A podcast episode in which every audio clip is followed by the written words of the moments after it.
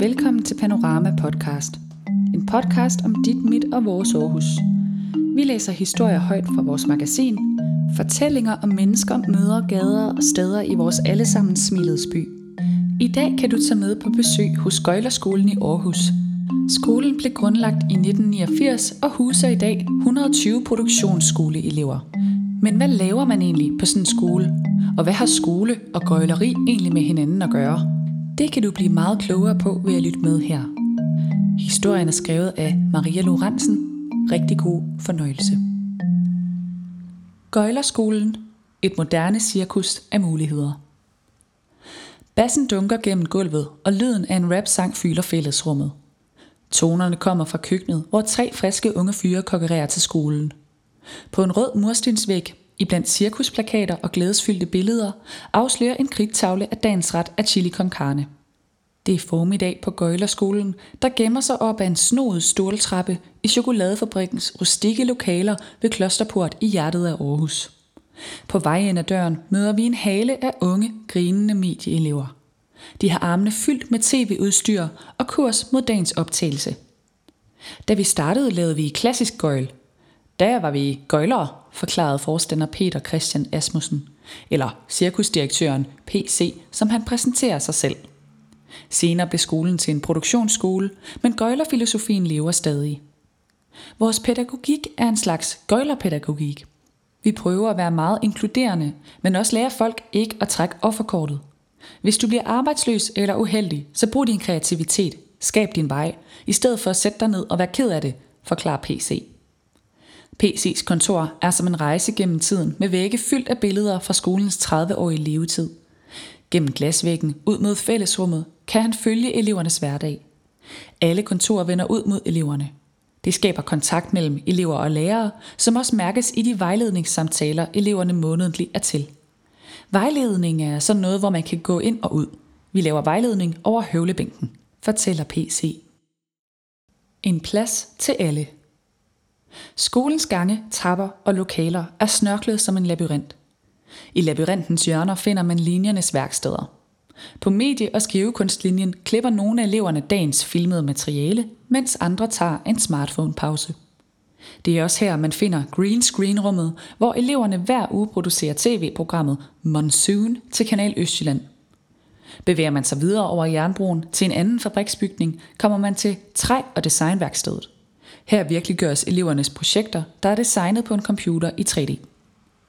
Længst ned ad trapperne holder artisterne til. I lokalets spejlbeklædte vægge kan man se jonglerende bolde flyve rundt i luften og et par ben udstrakt i spagat på gulvet. Det er langt inde i rollen, forklarer PC. Iført hatte, jakker og alverdens kostymer betragter artisterne sig selv og hinanden, mens der sminkes med ansigtsmaling i hele palettens farver. Hele cirkustraditionen udsprang af soldaterne i Slesvig-Holsten, der blev arbejdsløse. Så drog de på valgfart og skulle leve af at optræde. De var gode ryttere og kunne spille musik. Så opstod gøjlet rundt omkring. Gøjlet var en social strategi for dem, der ikke var plads til i samfundet på andre måder, forklarer PC. PC startede Gøjlerskolen med et par kammerater i 1989. Der var bred opbakning, også blandt folk, der ikke ville optræde. Nogle fik chancen at stå for madlavning til gøjlerne, nogle ville lige holde cirkusteltet, mens andre stod for kostymer. Af disse chancer udsprang linjerne, som i dag kaldes træ og design, og idé og tekstil. Men gøjleriet udviklede sig, og lige så gjorde skolen. Så kom alt det der street break og hiphop, som jeg jo ser som en moderne gøjl. Breakerne og skaterne har jo det samme med, at de går ud i det offentlige rum og skaber magi og kreativitet, forklarer PC om Street Art Academy på Sears Allé. Gøjlerskolen har desuden en butikslinje i samarbejde med Kvickly i Bruns Galeri, hvor eleverne arbejder 15-20 timer i ugen. PC forklarer, at det vigtigste er at lære at lære. Jeg tror, at meget af den virkelige læring ligger i, at man gør det. Man kan ikke læse sig til alt. Nogle gange handler det måske også om en vis selvværd, og at man ikke lader sig slå ud af, at tingene ikke lykkes, fortæller han. Kreativitet over produktivitet. Oven på den meksikanske frokost falder produktiviteten på produktionsskolen. Elever slænger sig på madrasser, Flere øjne er rettet mod smartphones, og på tekstillinjen ser eleverne et reality show på storskærm. Eleverne får timelønnet skoleydelse for det, de præsterer. Dukker man ikke op, får man ikke løn. Ifølge PC er dette et vigtigt pædagogisk redskab. Det viser eleverne, hvordan verden fungerer. Det er en god arbejdstræning og giver selvrespekt.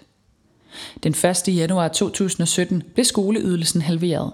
Det har kostet produktionseleverne, inklusiv Gøjlerskolen, 30-40% af deres elever. Ifølge regeringen er produktionsskolerne sat på jorden for at forbedre unge på erhvervsuddannelse. Men spørger man PC, er tonen anderledes. Vi oplever, at samfundet tænker meget snævert omkring det der med, at hvis bare man får en uddannelse, så er det godt. Hvis du spørger mig, og det vi interesserer os for, så er det, at folk får et godt liv, siger han. Det handler altså ikke bare om at producere, men om at lære sig selv at kende. Produktionsskoler kan give unge mennesker muligheden for en frisk start og et større udsyn. Vi har stor respekt for, hvis de unge ikke har lyst til at tale med en voksen, der spørger, hvad de vil være. De vil rigtig gerne gøre det godt, når de er her. Det står i skærende kontrast til deres journaler og de prædikater, mange af dem har, fortæller PC. Anarkiet hersker også blandt artisterne, hvor enhver løber rundt i sin egen verden, mens læreren forsøger at gøre klar til at øve næste uges forestilling. En mangler kostyme, og en anden sin makker.